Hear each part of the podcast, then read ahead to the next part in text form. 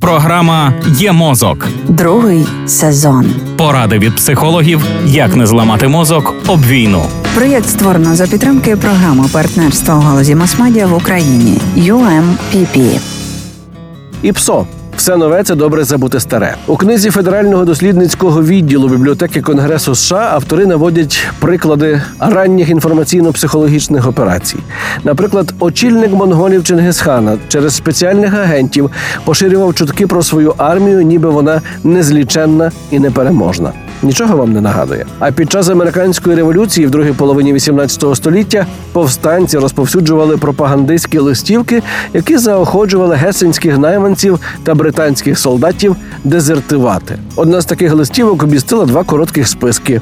Недоліки служби в британській армії та переваги дезертирства і постійного проживання в Америці. Інформаційно-психологічні операції набули іншого прояву на початку ХХ століття, бо завдяки пресі, радіо та кіно вперше мішенню могли стати цілі народи.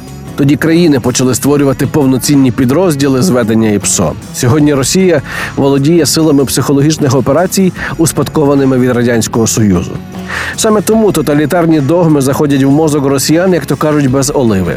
Низький рівень освіти, відсутність свободи слова і відповідним чином налаштовані основні канали інформації, і цілою країною можна крутити як циган сонцем. З людьми освіченими так не вийде. Тому закликаю послухати проєкт Є мозок і завтра у тій самій порі, бо ми далі препаруватимемо і ПСО.